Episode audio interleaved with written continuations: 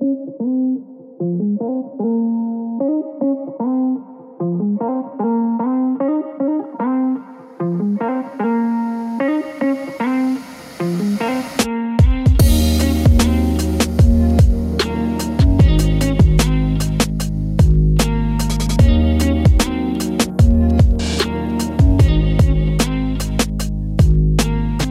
Welcome to Faith and Fable, a pastoral podcast that discusses common and often controversial topics from a biblical perspective. My name is Matt Miller, And I'm Matt Henry. and I need to get used to this again. Yes. Well, we both got laid low by COVID. Yep. Uh, it took me two weeks to get off the couch. Well, and we had a little bit of a storehouse of episodes, but we used all those up. yeah. Lena's chomping at the bit to get new ones. Yeah. So we apologize. Uh, I don't know if anybody's going to notice. I- Well, somebody posted on Facebook in some forum, you know, what's your favorite podcast or this? And some guy said, I usually listen to Faith and Fable, but they're getting really spotty lately. Oh, I'm- really? I'm like, we are pastors and we actually have other things that we got to do. Uh, You did, uh, you've got two funerals coming up, right? Yeah. Well, yeah. At least, yeah. Possibly. Right. You had two deaths in your church. Yes. And I just finished burying two people. Yep. And Grayson, our other pastor, he just got back from a funeral today. And I've got a wedding I'm performing uh, on Saturday. And Yeah. then you have just the counseling. And it just, Well, and we got a new church. yeah. So I'm dealing with that. Yeah. You got new elders. You got everything's new for you. It's a full, Yeah. fully formed church now.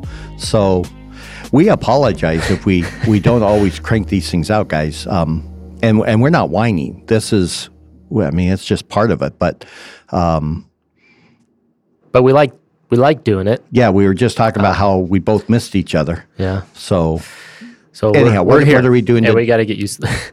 um, so today, uh, finally, we are starting uh, our series on eschatology, which bum, is bum, bum. yeah the very final topic uh, in systematic theology three and systematic theology as a whole. Uh, and so we'll see how long this one takes us. Uh, I think we got How many on death? uh, at, at this point at least four. That, if that doesn't draw the people in. Yeah. So uh, this right here is going to be a shorter episode, uh, simply because we're introducing the topic of eschatology. Um, as you know or may not know, this is a very large topic, and uh, I would say, without question, one of the most contentious. yeah. Um, perhaps the Holy Spirit is also rather contentious, and it's ecclesiology. Yeah. but The, all three of those are so tightly interwoven. yeah. Um, and because there, there's there's many issues, uh, many many views, many perspectives, so it's a large one. Uh, Buckle up, buttercup. Basi- yeah. Um, so if you didn't know, uh, eschatology is simply the study of last things. Comes from two Greek words. Uh, first of all, eschatos, which just means last, uh, and then logos, which is where we get the ology and everything. Right. It just means a study or word of something. So put them together, it's simply that study of last things. That's all eschatology means. Um, now, many come to this topic and they will for lack of a phrase, glaze over because it can be that you know mysterious uh, book of Revelation. I remember just being frightened as a child reading that. I tried Yeah. to avoid it because it can be scary. Um, and One of the things interesting is that I preach through it all the way. Yeah. And it's one of the ones that most people who are new into our, our church, they listen to that series because for the very reason of what you just said, they don't hear people preaching on it yeah, at all, or it's extremely high level because they don't want to get into the nuts and bolts. I think it's because a lot of pastors really don't know what to do with it themselves, but that's just me. yeah. Uh, I, well, I would agree with you on that. Um, many also have different experiences. Um, so, like ecclesiology or uh, pneumatology, doctrine of the church, doctrine of the spirit, a lot of that is what you think on those things or what your opinions are, whether they're formed or unformed as a result of your experiences. Uh, same thing with eschatology. Um, so, some will think of, for example, like that Left Behind series, um, Tim LaHaye, I believe. Yeah. Um, you know, so when you were a child, you were terrified when you woke up from a nap and the house was empty. The rapture came. I was left behind, going to hell. you know, um, this sucks. Uh, you, you have eschatology comes out. Some people they immediately think of just that crazy person with a beard down to their belt, uh, with penetrating eyes, screaming on a street corner. Um, others think of scorpions and Apache helicopters. uh, you know, others will just think of just that old kind of crazy relative who just can't get off Israel. They're always talking about Israel and uh, hyper analyzing the newspaper for signs of the times and um, all that stuff. Uh, whatever it may be, people have experiences, and the result then is um, some people care a lot about this topic, and others, frankly, don't care at all. Well, I actually had a um, a man in our church who came from another, and as we were talking, uh, he he thanked me. He's like, "It's I appreciate being here because eschatologically, he and I are in agreement." And he's like, for the longest time, he says, "You know, I was at a church where I was in the minority, and he's like, it was very, it was made very evident in the way people would talk to me and." if they heard something, they they oh, of course you don't believe that, and and he's like he felt very off. Um, or you listen to other podcasts, or yeah, or preachers, and they they hold to a different view. So like I'm thinking like the cultish. Uh, So it, I enjoy that podcast because I have a great interest in cults. Um, I think they do a good job, but they're also convinced post millennial, which we are not, and they just will take digs. And I'm like, I don't know of a single pre mill or a mill that holds to what you just described, uh, but they're chuckling, and and a person passively hears that, and they're starting to. and You can, you're like, well, I really appreciate what they say. Maybe I'm wrong, but your pastor won't teach on it, so Yes. you don't know. Yeah, and you're left to your own de- devices essentially to figure it out. You're left behind. Bam. That was pretty I clever. see what you did there. yep. I'm sorry. So, so well, we, this, you know, so despite all those ra- the raging debates, um, or frankly the apathetic indifference that some may have, uh, what we hope to do here is show that your eschatology shapes your practical living as a Christian in Yes. a very significant way, or at least it should. Um, and so we hope to show that, um, and we hope to show that the central purpose of a good eschatology, really, uh, when you boil it all down, is to provide the Christian hope. Um, that, that is really what eschatology is and what it does. And that hope then is something that should be informing every aspect of your Christian life. Um, so it, it's a hope in everything from your decision making to uh, how you suffer, even informing, as we're going to see in certain episodes, how you die um, or think about death. Um, so there are also many things that your church may or may not do as well as a result of their eschatology. Um, and some people know this, a lot of people don't, but you know, your social engagement, your politics, starting of schools and businesses, these kinds of things are all informed by eschatology. Which is also interesting because we just started a classical school. We're, we're going to fourth K through four next year. Um, and I've had people tell me that doesn't make sense in light of your eschatology. And my, reco- my comeback to them is actually it makes absolute sense if you have a proper understanding of what eschatology is. And they look at me confused. But yeah, Yeah. It, it does. It affects it very practical things. Right. And, you know, some, I mean, there are a lot of churches argue uh, out there that argue that the membership of the church must be heavily invested in certain arenas, um, such as politics, social engagement, these kinds of things. And then others will say that all those things are an exercise of utility.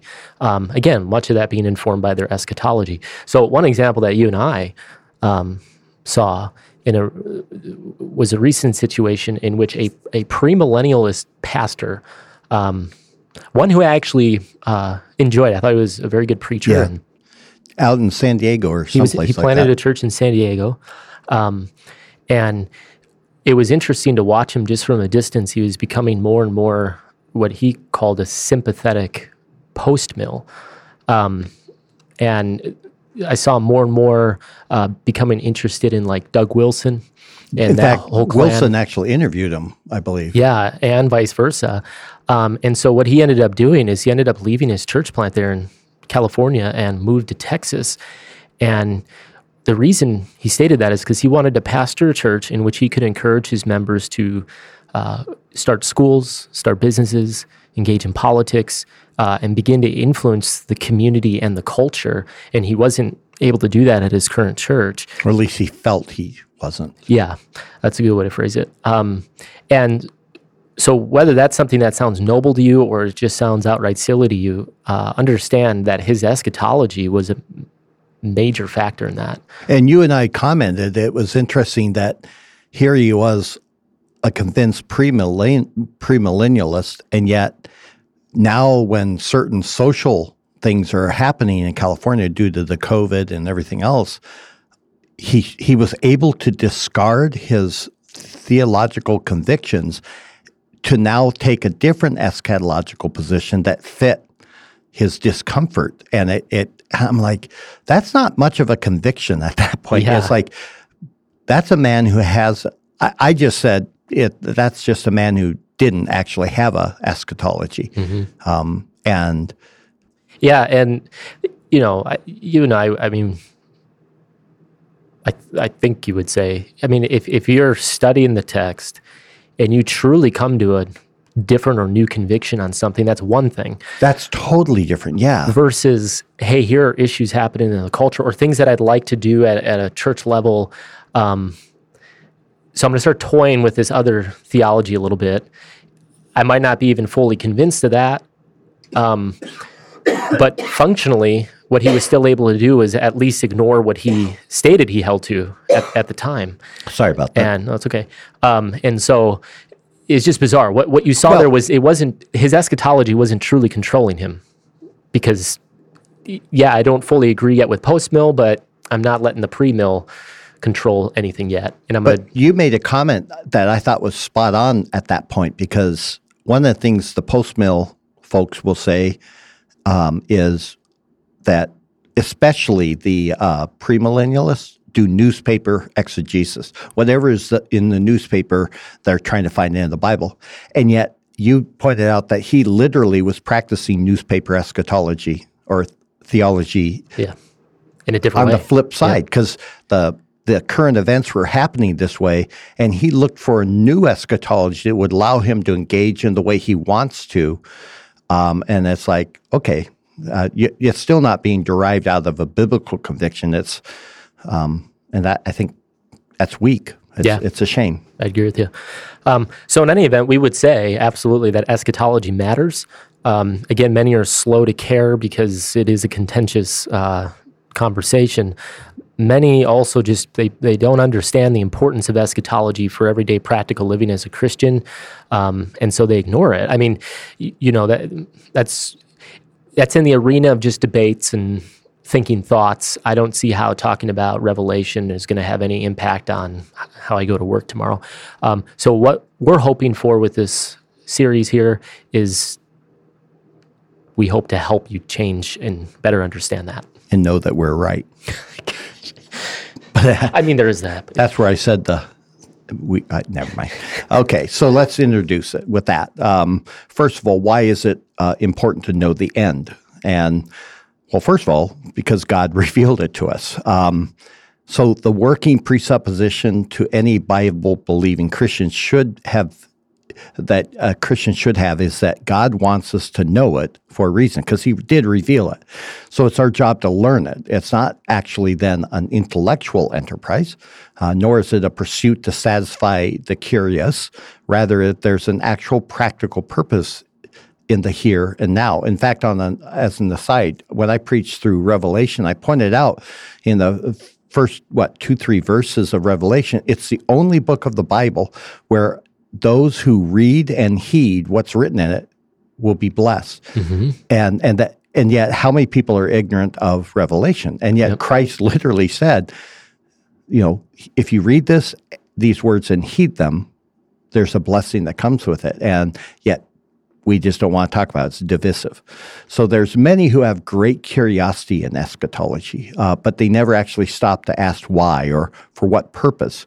Well, there is a purpose, and their interest would be better served if they could learn why. Second, it, it also helps shape your present living. Um, this is a major point and emphasis that we want to try to bring out as we work our way through this. So you're going to hear us push that hard. Uh, an old theologian named Pannenberg, uh, he states it well. He said, the study of eschatology is important because the present becomes clear only in light of the future. That's typical of him. Where'd you get that quote? Pannenberg? Yeah. Um, probably Gregg Allison. Oh, Which, that's interesting. By the way, let me caveat here a lot of our eschatology is going to come from his lectures. So, lest I or we try to take credit, um, understand he's going to be a great source of help here. Yes, and I, I asked only because uh, Erickson's theology. Yeah, that man almost every single page had a Pannenberg quote, for good or for bad, but mm-hmm. he loved his Pannenberg. Anyhow, to fail to understanding the present implications of eschatology is to fail then to in understanding eschatology as mm-hmm. a whole. Yep. Uh, third, a study of eschatology helps us to better understand other topics in systematic theologies. That's a good point. So we've been saying all along that nothing here is done in a vacuum. Every certain points of theology always intersect, uh, interact with, and inform other points of theology. So, for example, theology proper, uh, which is a good old study of the person and character and nature of God, that's better understood when we see how God will finally glorify himself, which is an eschatological issue.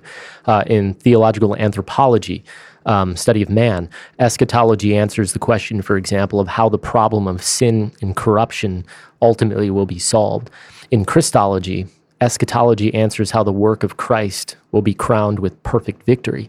In soteriology, doctrine of salvation, eschatology answers how the work of the Spirit will finally issue in the complete redemption and glorification of God's people. Um, in ecclesiology, eschatology answers what will be the ultimate exaltation of the church of Jesus Christ. And so, again, all these various points of theology eschatology is going to help fill that out. Yeah, they it becomes the sum of all that, right? Yeah, I think that would be the right way. Yeah, it's good. It's all moving toward that. Yeah. yeah. Um, so fourth, eschatology is important because it answers the question of every human's destiny. And again, we go back. I, I literally preached at two different um, funerals. The first one. Most of the people there were not believers. The woman died in Christ, but she was married to a Muslim, uh, and I had a whole host of people there, and I, I went hard at where she was, and the hope is found only through Jesus Christ. Uh, the second one, it was primarily believers, but there were unbelievers there. And again, um, I, I handle it slightly different, but again, it was all about where is this person and what what is our hope and when we look at a person dead. I mean, at some point, you got to face that hard reality. Mm-hmm. Um, Almost every human being who has ever lived is conscious and believes that their soul survives his or her death. A manifestation of this is seen in how many times material goods are buried along with the corpses to equip the corpses for future life. In other cultures, seances are practiced in an effort to communicate with the dead. Nowadays, that's even part of our culture. Yep. In others, there's the ancestor worship. In Greek culture, coins were placed over the eyes of the deceased so they could pay their tax when crossing the Mystic River. Uh, the Catholic Church embraces prayers of the saints, indulgences, purgatory, and things such as that. Regardless, most people in the world and in the history of the world believe in some form of the afterlife and for which they will have to give an account. As such, many are curious then about what happens, and most believe their future is determined by their present. Um, there's a growing challenge also in our modern, postmodern world in which some have come to conclude there is nothing after death. This is still a minority position in the history of the world. Uh, the universal belief is that there is a life after death, both historically and contemporary. The opinion of no life after death is typically found among a small minority of the new atheists who are virulent and, and, and quite aggressive. And we, we get a lot of that here yeah. in America. This is a contemporary phenomenon, though, usually reserved among the very elite, often over overeducated people. Wow, that was harsh. Um, those people really are a blip on the radar. I think they're even more of a blip than we appreciate because when they all of a sudden hear the word cancer, mm-hmm. um, it's like, well, let's see how your worldview handles this. why are you so terrified of death if it means nothing? Um, it, it's a very growing challenge, but this perspective is also still a very minor position, less than 1%. Yeah. Uh, fifth, eschatology is important because we are in what the Bible refers to as the last days.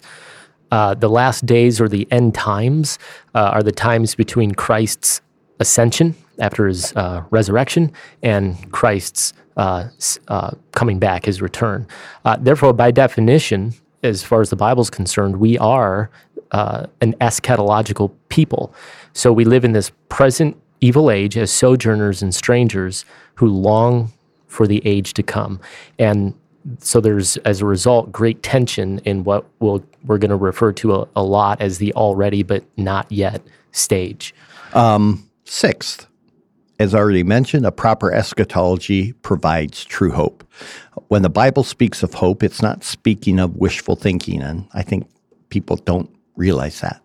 Uh, rather, hope becomes a settled assurance. I think the Hebrew writer of Hebrews calls it an anchor uh, for the soul um, and rest in the truth of what will happen. So, a secure hope in what is to come shapes and colors and controls every aspect of life now, both in the good and the bad, which shows how I think a lot of people who claim to have a good eschatology don't, because when difficulties and crises hit where a loved one um, is suddenly taken from them and that person died in Christ and they're you you don't see the hope. You don't even it, it, it, you know Paul tells us in First Thessalonians that we don't grieve like those who have no hope. Right. There is the rightness of grief, right? I, right. I, I lost my wife, but it's it's a hope filled grief versus a I'm devastated because I don't have a good eschatology. Mm-hmm. So I think I, th- I think a lot of people never develop that eschatology like they ought to. So I, I really hope we do a good job in this and people are thankful, even if they walk away saying, ah, I still think they're whack jobs. Yeah. I hope that they can appreciate that our millennial position is only a part of our eschatology. Yeah. Um, that all genuine Christians all agree on certain non-negotiables. Right. Yep. So the question then is how, how are we going to approach this topic? Uh, as you mentioned, I think sometimes when people do think of eschatology, it's immediately that millennial yep. debate. It, it, that's important, but it's a, it's a small portion of yep. what actually is all involved in eschatology.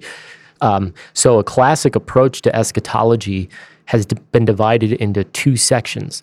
Um, first, you're going to have individual eschatology. This deals with the topics of death and what happens to an individual after death. Uh, also, it involves the intermediate state, which I find to be a very fascinating mm-hmm. topic. Um, but then you also have cosmic eschatology. That's the second piece. And that's going to deal with such topics as the return of Christ, tribulation, millennium, uh, the heaven, new heavens, and the new earth. Um, and so our plan um, is to approach it this way as well, uh, giving just a broad overview. We're likely going to circle back and do some episodes giving more extended excursions on a few of the more debated topics, uh, things such as views on millennium, tribulation, so on and so forth. Um, so that's what's to come. So this is our very short, basic introduction to eschatology for you. Uh, next time the plan is to begin that very wonderful, happy topic of death. Uh, so until then, make sure to tune in, join the conversation. We'd love to hear your thoughts on eschatology. And don't forget to like, share, comment, rate, review. Connect with us on Facebook, Instagram, and Twitter. And tell a friend.